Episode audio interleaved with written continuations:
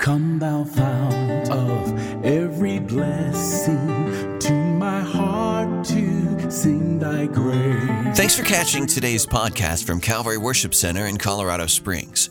We're on the front range of Colorado bringing you these messages each week, and today you're in for something special as Pastor Al Pitman continues his look at the book of Revelation. It's one of the most exciting books of the Bible, not to mention the last. And today's message is called Blessed for Success. So grab the book or open the app, but either way, join us in Revelation chapter 2. Here's Pastor Al. Revelation chapter 2 and 3 are uh, the Lord's letters to the seven churches in Asia Minor. We talked about that last week, and, and um, uh, Jesus is speaking here to, to the first church, as we'll see in just a moment, not the first church, but the first church that he's addressing here, which is the church of Ephesus. I've entitled this uh, message, this message, it's going to be a series of messages with this title, Bless for Success. Amen. Uh, to the seven churches of Asia Minor. Uh, many of you are probably familiar with the 1975 best selling book uh, for men entitled Dress for Success, which was uh, basically t- telling men how to dress uh, to be successful in business and their personal life. And then it was followed up by a book for women uh, in 1977, uh, version for the women. But in regard to the seven churches of Asia Minor, Jesus exhorts them in chapters 2 and 3 to be uh, not dressed for success, but to be blessed for success. And the reason for his exhortation to the church, and we can learn a lot from this, his exhortation to the seven churches in Asia Minor. But the reason for his exhortation that these churches, for these to these churches, that they might avoid religiosity, just mere religion, and that they would also avoid being contaminated by the world. The Lord exposes, staying with the dress for success theme, the Lord exposes here really attire or fashions uh, which are carnal practices which we should avoid within the church that are a detriment to our witness as a church, but also as believers in the world. And so we're going to talk about that today. He begins here with the church of Ephesus, but before we go any further, let's ask the Lord to bless His word and to give us ears to hear what He has to say to us today. So, Father, we ask in the name of Jesus that you would bless your word. We thank you, dear God, for your word, that it goes forth with your promise that it will never return to you void, but will accomplish that which you send it to do. So give us ears to hear what the Spirit of God is saying and hearts to receive your word. We give you all the praise and all the glory in Jesus' name. And everyone said, Amen. Over at Creekside, Amen. God bless you guys. Thank those of you who are joining us by uh, way of uh, the uh, internet as well. You're so welcome, and we're so glad you could join us uh, today. Well, we begin here at verse 1, Revelation chapter 2. Read along with me. It says, To the angel of the church of Ephesus, re, uh, write, rather. And the angel, of course, can also be translated, uh, that word for angel, the Greek word for angel, can be translated messenger or minister uh, of, of Ephesus. He says, Write this. And he says, These things, says he, who holds the seven stars in his right hand, who walks in the midst of the seven golden lampstands. Now we know that's Jesus from our study last week. The seven stars in his right hand are the, are, are the angels or the messengers or the ministers of the seven churches. And the lampstands represent the seven churches. And he says, I know your works, verse 2 your labor, your patience, and that you cannot bear those who are evil. And you have tested those who say they are apostles and are not, and have found them liars. And you have preserved, uh, persevered rather, and have patience, and have labored for my name's sake, and not and have not become weary. Wow. I mean, what a reputation. I mean, if by any imagination today, I mean, somebody will look at a church like that and say, that is a successful church. I think it's interesting before we move forward that the Lord starts with the church of Ephesus, that he starts with this topic. And the topic that he's going to address here is their love for him. Because our love for the Lord, for the church, is the most essential thing in the church. Our love for Jesus Christ in the life of the believer is the most important thing. Seek ye first the kingdom of God and his righteousness, and then all these other things will be added, Jesus said. Our love for the kingdom, our love for Jesus Christ must be first and foremost in the life of the disciple or the follower of Jesus Christ. And so I think it's interesting that, and everything God does has a, a purpose behind it.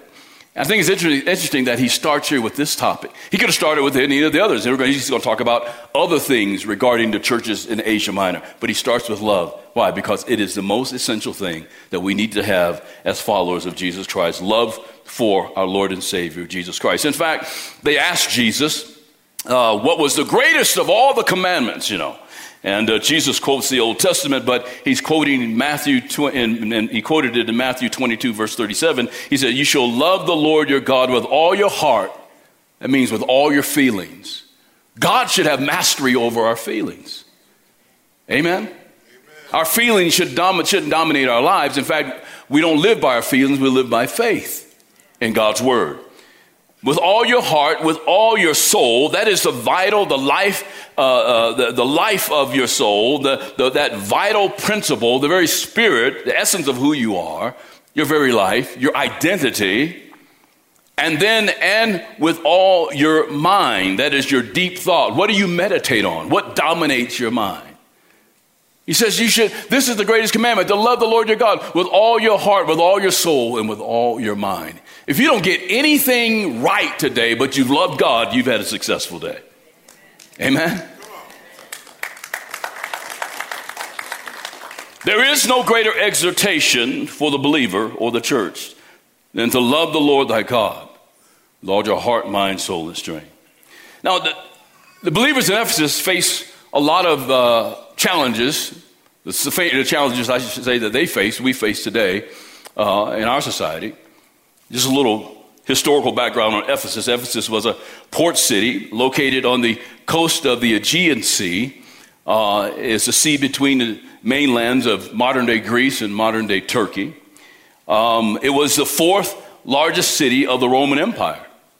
Acts chapter 19 in the New Testament testifies to the fierce opposition believers faced in Ephesus. And historians tell us that in Ephesus, that they celebrated at least 14 pagan deities. And the most popular among those deities was the goddess Diana. So it was a total pagan culture, total uh, godless culture, if you will, and uh, that uh, the believers were living in there in Ephesus. In fact, Diana, uh, being the most popular among these deities, these pagan deities, uh, they had a temple dedicated to her there in Ephesus. And in the day of Paul the Apostle and John and all, you know, this temple was known as one of the seventh wonders, uh, seven wonders rather, of the world, the ancient world. Diana is also known as Artemis. She was a mythological deity uh, that the Romans worshiped and also the Greeks worshiped. She was the goddess of hunt and of moon, of the stars and all, and of birthing, life. She was also called Mother Nature. Amen. Sound familiar? But it's interesting that there in Ephesus, Jesus is exhorting the church because he understood that they were in danger of losing sight of their love for Jesus Christ. Uh, I was looking in the International uh, Standard Bible Encyclopedia, the definition for uh, Ephesus. What does the word Ephesus mean? The name Ephesus means it means literally desirable. I thought that was interesting. Desirable, because the believers here had lost really their desire for the Lord and not knowing it. Sometimes we can begin to drift away from the Lord and not know that we're drifting from our desire, our, our desire for the Lord. They had more of a love for their labor in the Lord, and they replaced their love for the Lord with their labor in the Lord. They're doing a lot of things right. But the Bible tells us, and Psalm 37, verse 4 reminds us that we should delight ourselves in the Lord. And he shall give you the desires of your heart. If you delight in the Lord, it is possible to delight in the work so much that it becomes our desire rather than Jesus Christ. And this coming week, I'll be at a regional pastors' conference. And it's so easy for even pastors, especially, to find themselves in love with the ministry and not the master. To be in love with the work. Oh, I love the people coming, and oh, I get to preach sermons and stand in front of people. Oh, I, have written books and I've done all these things. We can fall, you can fall in love with the ministry and not be in love with the master. You can be in love with the things that you do for Jesus and not be in love with Jesus. It's possible to be in that position, and Jesus is aware of that because he tells them, You know what? I know your works. Amen. He knows our works. He says, I know your works. I know your labor. I know your patience. I know your intolerance for evil. Oh, your, your, you know, your, your leadership. You have a, a leadership screening process. You've tested those who said they were apostles, but they're not apostles. You have a great screening process. You have patience and perseverance, and, and, and you've done works in my name. And you're not weary. You guys are still going. He says, I know your works. I know your works. But he also knows their hearts.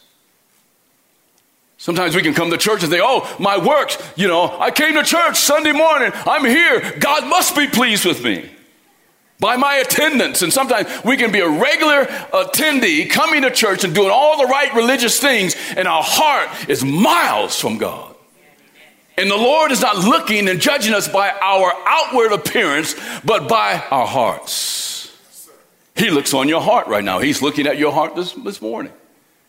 You say, "Well, I'm here. I'm looking pretty good. I, you know, I got my Bible. I even remember to bring to remember to bring my Bible this morning. Wow, you got to be. Lord really loves me. You know, I smiled at people or whatever it is. Look at all these wonderful things that I'm doing, and God says, "Where's your heart? Is Jesus Christ first in your heart, in your life?"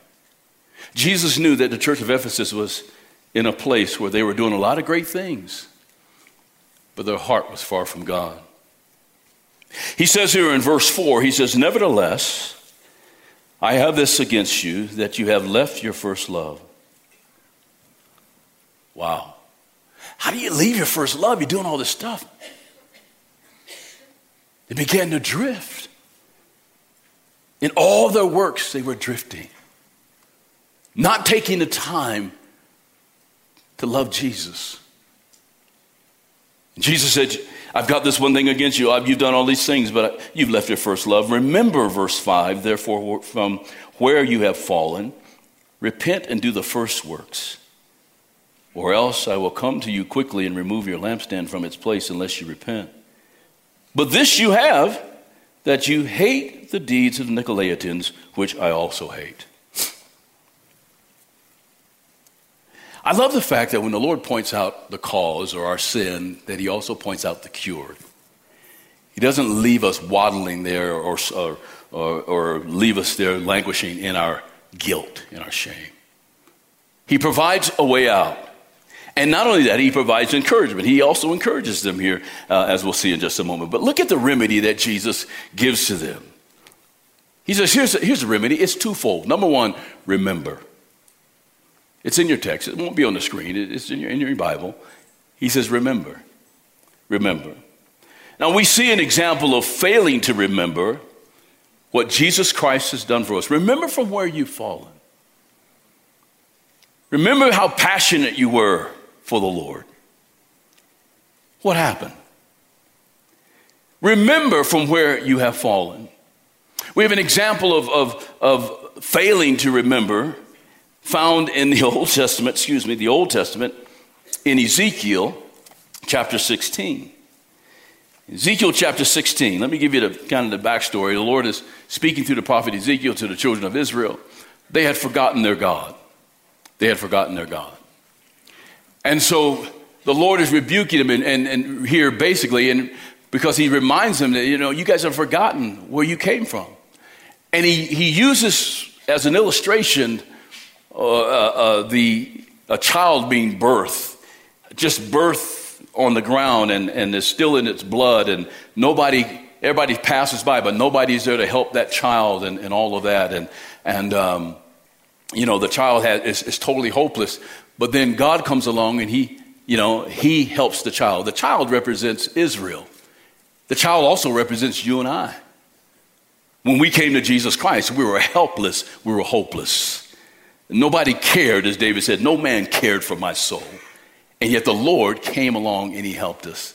I want to read, it's, it's, it's kind of long, but I think it's worth reading. It gives us a perspective on, on where we were and how the Lord found us and what he did for us and the danger of forgetting what God has done for us. So here in Ezekiel chapter, uh, chapter 16, we begin here at verse 9. If you read along with me. Again, the background is that Israel's been passed or, or, or has been birthed. They're just a child, hopeless child, lying there on the ground. And the Lord says in verse 9, then a little baby, lying, infant, lying on the ground. He says, Then I washed you in water. Yes, I thoroughly washed off your blood, and I anointed you with oil.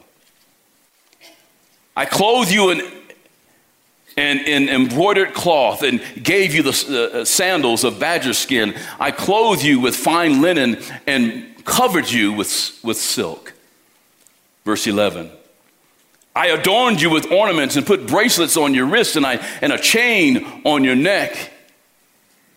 And I put a jewel in your nose and earrings in, in your ears and a beautiful crown on your head. He gave you a bunch of bling. Amen.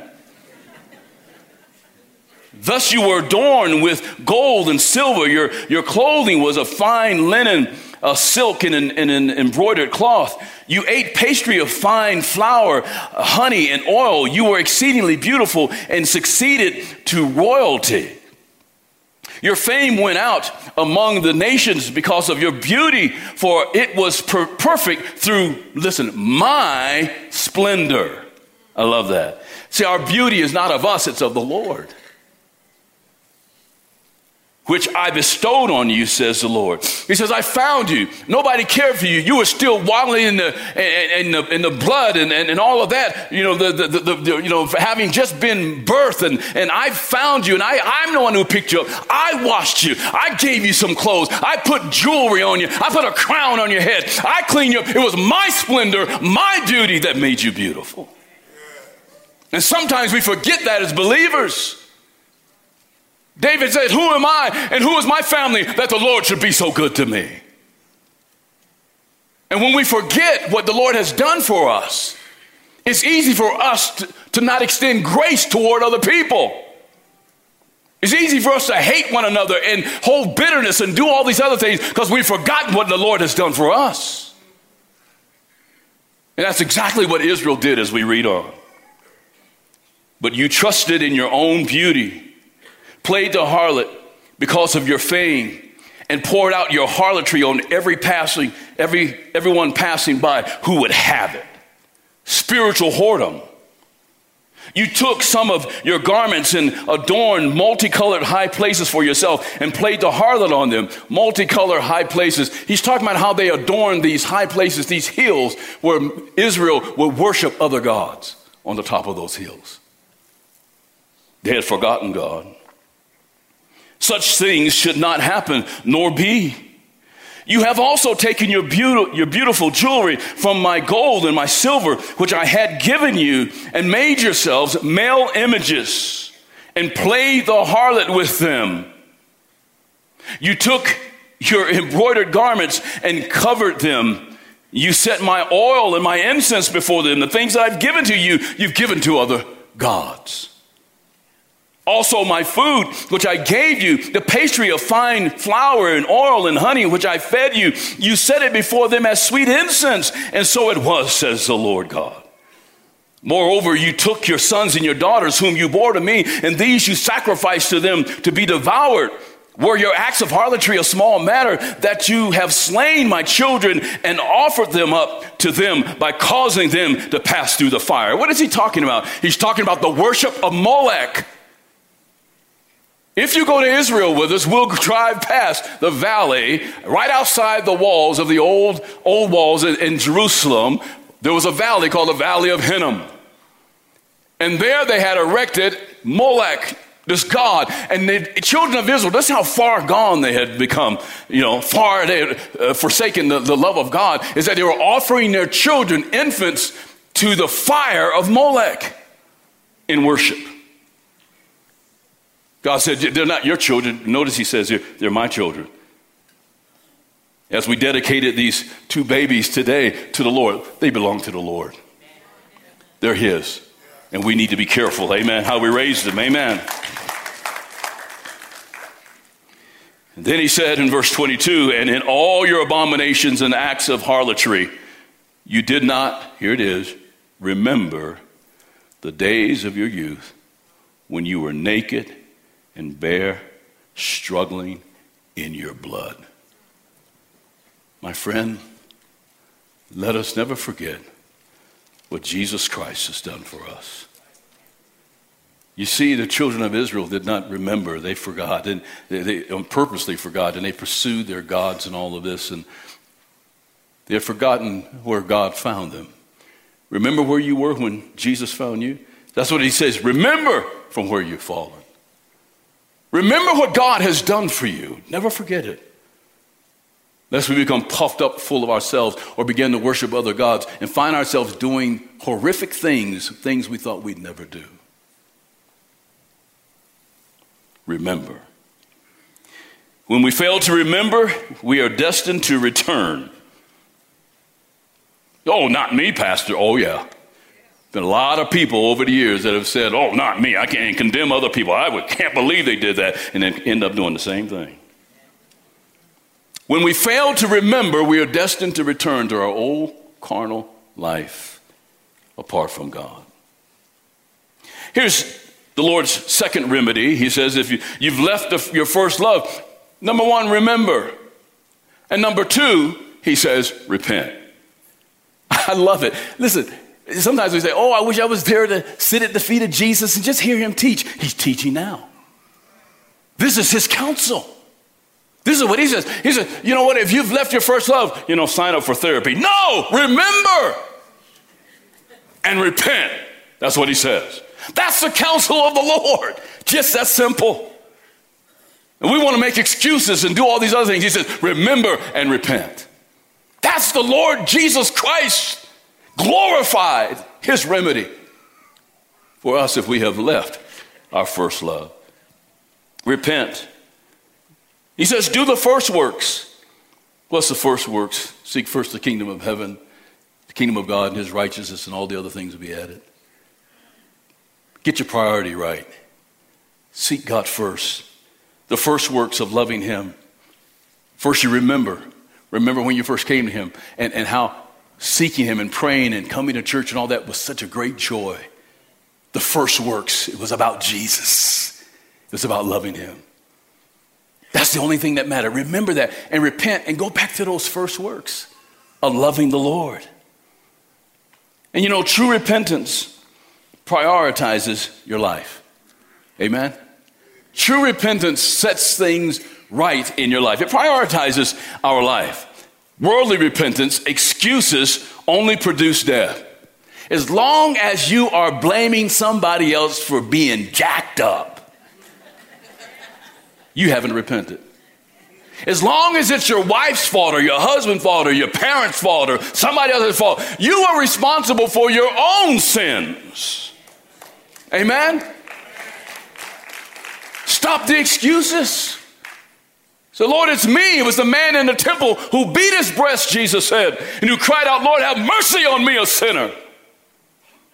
That man, Jesus said, went down from the temple justified. The self righteous Pharisee was not justified or forgiven.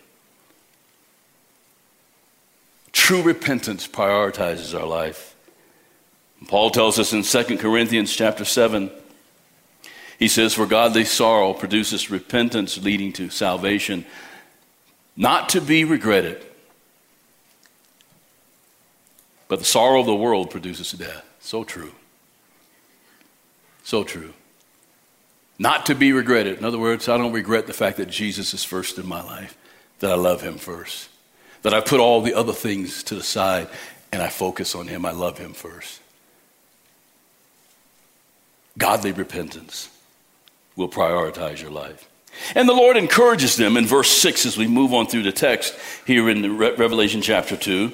He says, But this you have. He said, Hey, you guys should be commended for this, that you hate the deeds of the Nicolaitans, which I also hate, the Lord says. So he encourages them, You guys, you know what? You're on the right path, but your heart is in the wrong place. You can be sitting in church on the right path, but your heart can be in the wrong place. The, the, the uh, Nicolaitans, who are they? Well, they were an early heretical sect of so called believers. The word Nicolaitans uh, comes from two Greek words, uh, Nikeo and which means to conquer, and then laos, which means the people of laity. In other words, they were a group uh, who promoted a caste system or a hierarchy within the church that basically said some believers are better than others. It was a system based on legalism. And Jesus said, I hate this type of system. Proverbs chapter 6, of course, the Lord hates any kind of division in his house. In Proverbs chapter 6, it's not on the screen, but chapter 6, if you're taking notes, Proverbs 6, verses 16 to 19, excuse me, the scripture says that there are six things the Lord hates, yea, seven are an abomination to the Lord. And among the six things that are listed there, or seven things that are listed there, one is a brother who sows discord among the brethren, or one who sows discord among the brethren. Someone who tries to divide the body based on whether it's color or, or, or some schism or whatever it is, the Lord hates that. In fact, He says it's an abomination to me. The Nicolaitans were doing this. They were dividing the body and they were promoting, if you will, segregation within the church, which is the complete opposite of what Jesus taught and what he prayed. John chapter 17, verse 21, Jesus said, Father, make them one. Speaking about the church, make them one in us so that the world may believe that you sent me. How is the world going to believe the message of the gospel if the church is devouring one another. If we can't get along, you know, they're not going to believe the message of the gospel. That the world might believe that indeed you sent me. But oh, I thank God. When you walk into Calvary Worship Center and you see blacks and whites and Latinos and Asians and everybody, and we're together, amen, and worshiping God together, somebody's going to say, something happened here, amen. Something must have happened here that the world might believe that God sent his son. Oh, we've got some liberals and some Democrats in here, amen. We got some Republicans, we got some independents, or whatever, but those things don't matter when it comes to loving Jesus and being one in Him.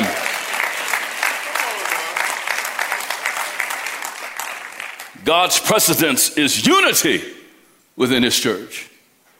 I don't know if you've seen some of the, oh boy, the. Uh, Washington uh, hearings regarding uh, Supreme Court nominee Brett Kavanaugh.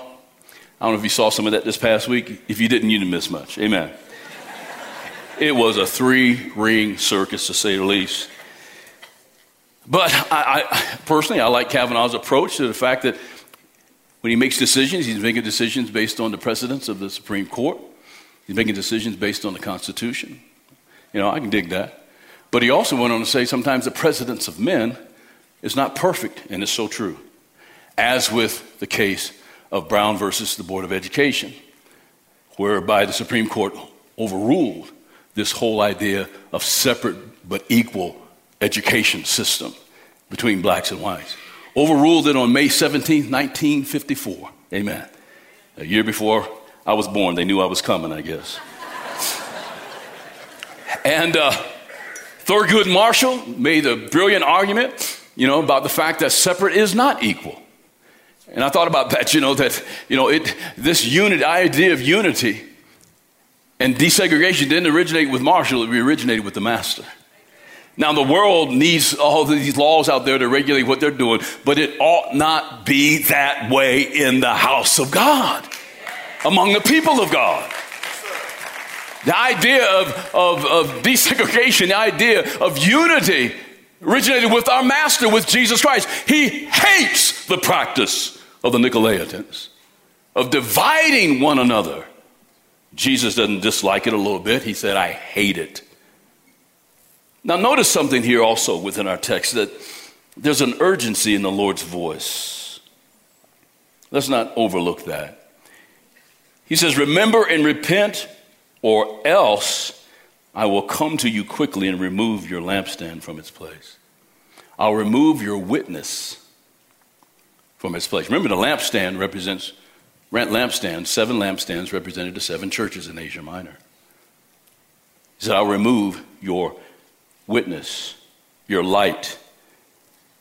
The labor of their flesh was no substitute for genuine love for Jesus because unless you have genuine love for Jesus, you cannot be a light, you cannot bring illumination, you cannot be a witness, a true witness to the world. Because apart from love, Paul said in 1 Corinthians 13, we are nothing. Yes, Amen? And if we don't love Jesus first, we cannot effectively impact a world that is lost and without a Savior. Remember the lampstand in the vision Zechariah had in the book of Zechariah, chapter 4. And in that vision, there was the lampstand that Zechariah saw, and then there were two olive trees on the side supplying oil to the lampstand. And Zechariah said to Zerubbabel, Not by might nor by power, but by my spirit, says the Lord. The idea is that the power was not in the lampstand, that the power was in the olive trees, supplying the oil to the lampstand. Well, who, what's the olive trees? Olive trees uh, represent? It represents the Holy Spirit. The Holy Spirit. God says, You can do nothing apart from me. You can do nothing apart from me. If you do not remember and repent, then the oil will dry up you will cease to be a witness and you will be an ineffective witness for Jesus Christ. It is the oil of the Spirit that provides us divine assistance, that is power, revelation, illumination, and joy. And the joy of the Lord, by the way, is our strength. That's why there's such an urgency in the Lord's voice you got to do this or your witness will fail. Your light will go out. The Lord isn't interested in, in building more lampstands. Amen. He needs lampstands that are filled with the Holy Spirit. He needs believers who are filled with His power. Amen.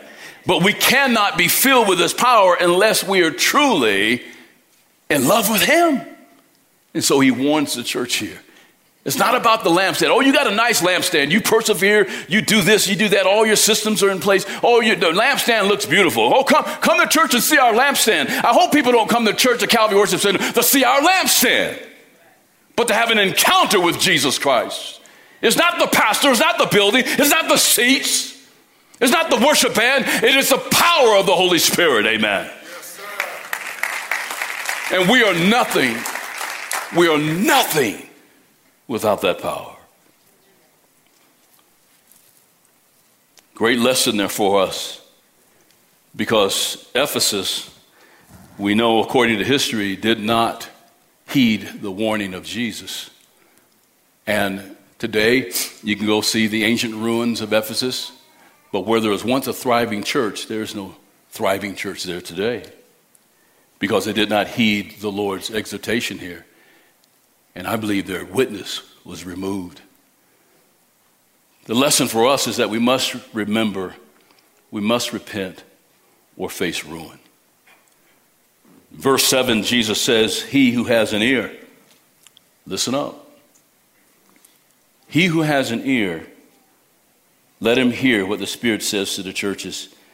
To him who overcomes, I will give to eat from the tree of life which is in the midst of the paradise of God.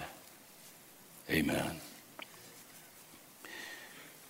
This exhortation, he who has an ear, let him hear, is for the church. It's for all of us. Why do I say that? Because he says, To him who overcomes. Who overcomes? John says, Whoever believes in Jesus Christ in 1 John. In 1 John. But also, Paul tells us in Romans 8 37 that we are more than conquerors through him who loved us. We're more than overcomers. So this, Jesus, he who has an ear, that's all of us who have overcome in Christ. Hear what the Spirit of God is saying to the church. What is the Spirit of God saying to you in your life? What has come into your life that has come between you and your love for the Lord? Is it a relationship with someone? Is it your anger? Your unforgiveness? What is it that keeps him your, from being the, your first love in your life? Jesus said, to those who have overcome, I will give them to eat of the tree of life. Now, there was a tree of life in the, in, the, in the Garden of Eden. We know that in Genesis chapter 3, verse 22. But he talks about this tree of life. You know, of course, everything on earth is kind of a, uh, not everything, but there are a few things on earth that were created that God made, like, for instance, the Garden of Eden, that are copies of what is actually in heaven. The temple, the tabernacle, was a copy of the tabernacle that is actually in heaven. And the tree of life was there for Adam and Eve to partake of. It was a tree of life. Jesus said, but there's also a tree of life in the paradise of God. Amen. And so he's saying here that if you will trust if you will uh, put me first, if you will love me first, you will eat that which comes from God. You will eat of his faithfulness. You will eat of that which is divine, divine fruit, that which nourishes your soul. You will eat from that tree, the tree of life. And Christ came that we might have life.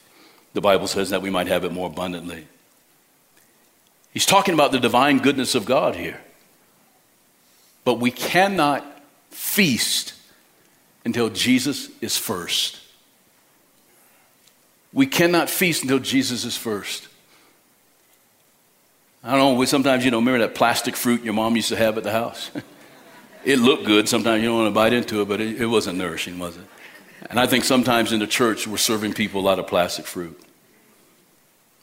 They're not being nourished because Jesus is not first. If Christ is not first in that congregation, it's not first coming from the pulpit, it's not first in our lives, then we're just eating on plastic fruit. But Jesus said, if you will love me first, then I can feed you that which comes from the Father, that which comes from Him. Psalm 37, verse 3 says, Trust in the Lord and, and, do good, dwell in the land, and feed on His faithfulness. We cannot feast until He is first. By way of application, and I wanted to spend all our time today on the first, this first letter to the church in Ephesus because this subject of loving Jesus first is the most important message you'll hear as a disciple of Christ. We must love him first. But by way of application, I'm going to say something here that may some of you may disagree with, but you know, uh, I believe the Bible definitely backs me up on this. That when we love Jesus first, I believe that. I'm talking about the church, I'm not talking about the world. When we love Jesus first, there is no need in his church for diversity training.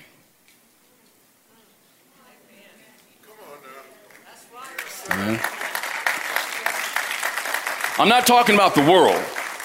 I'm talking about those who call themselves by the name of Jesus. When we love Jesus first, there's no need for diversity training. I'll, I'll even get all up in your business on this one. When you love Jesus first, there should be less need for marriage counseling when you love Jesus first. Amen?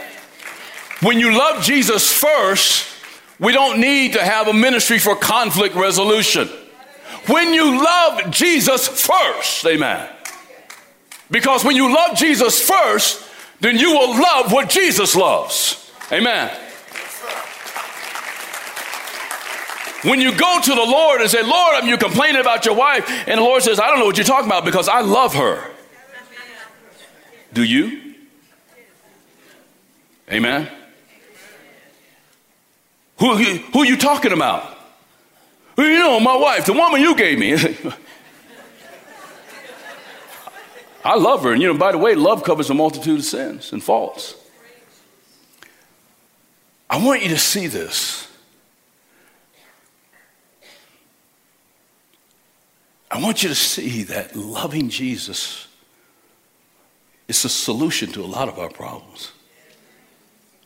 I'm talking to Christians loving Jesus. I'm not asking the world to love Jesus, they don't know Jesus. I'm talking about in the house of God, we see Christians devouring each other, divorcing and, and hating on each other, and all these different things in, in the name of Jesus. And I wonder, where is the love of Jesus?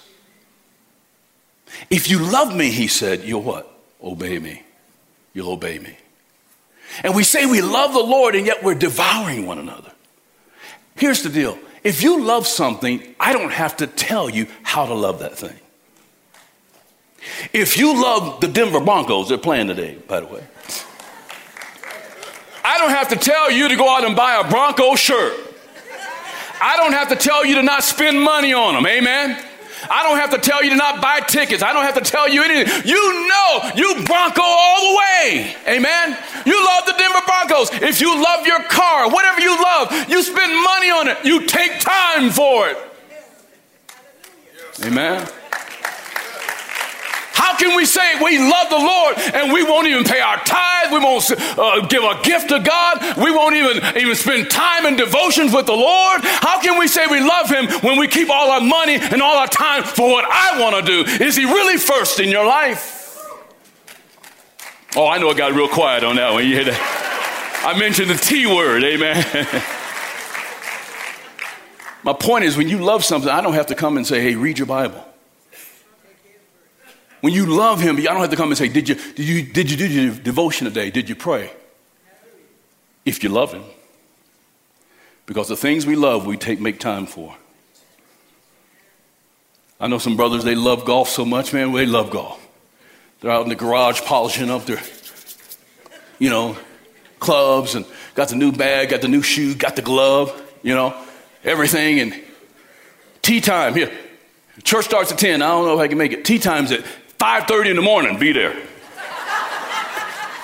we make time for what we love. That's my point, folks. I'm just saying. We make time for it. And if we love Jesus, we will love what he loves. I do not believe, and I know people will disagree with me, that's fine. But in the house of God, there is no need for diversity training because you should love one another as he has loved you. Amen regardless of they're black or white, Latino, it does not matter. Amen?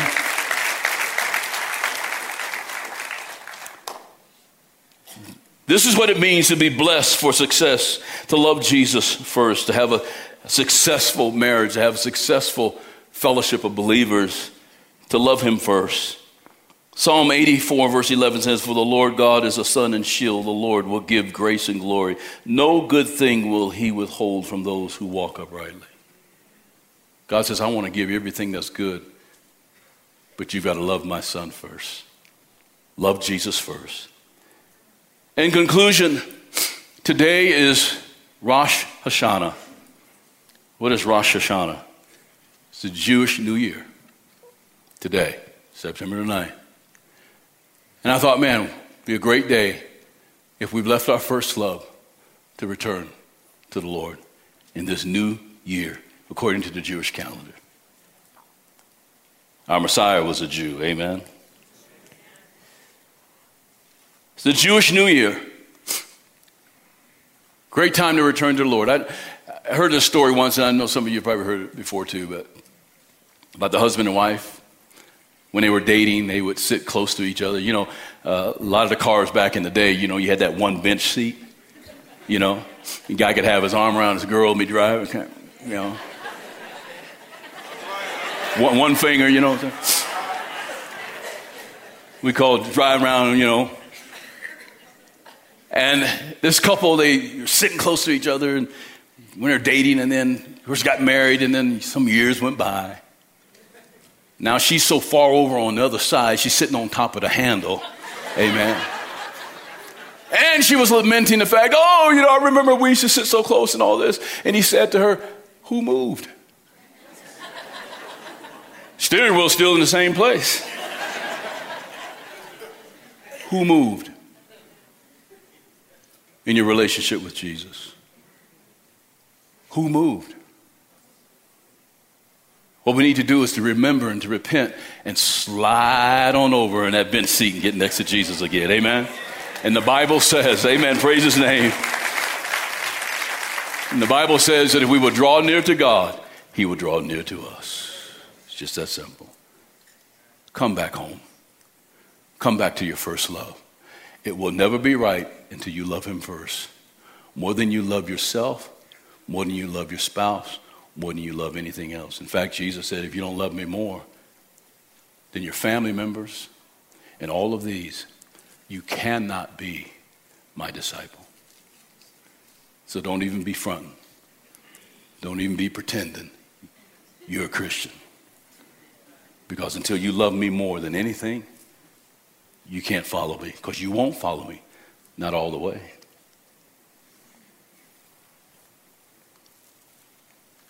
We moved, but he never moves. God loves remain the same. God changes not. We change. You know, we were a Democrat, now we're Republican, or we're Republican, now we're Democrat. We like this kind of food, now we like this other kind of food with this and that, you know. You know, we're sagging jeans, now you got tight jeans. And, you know, and we, we all change, right? Fashions change, we change. But God, the Bible says, changes not. What a good message for us that even though we may have left our first love, his love has never left us. And Paul reminds us in Romans chapter 8 For I am persuaded that neither death, nor life, nor angels, nor principalities, nor powers, nor things present, nor things to come, nor height, nor depth, nor any other created thing shall be able to separate us from the love of God which is in Christ Jesus our Lord. The believer may ask, Where is God? To which one could reply, right where you left him. Right where you left him. It's time to come home to our first love. It's only then that everything else falls into its proper place. That's a wrap on today's message. And as we close out our time together, I want to invite you to stay current with the weekly teachings from Calvary Worship Center. Did you know that you can find us online at cwccs.org? Messages like this one can be found under media. And I know you've been blessed by this ministry, so consider supporting us with your financial gift. Just click Give at cwccs.org and make a donation. Next week, you won't want to miss Pastor Al as he continues the message Blessed for Success. Thanks for spending time with us today. This podcast has been presented by Calvary Worship Center of Colorado Springs.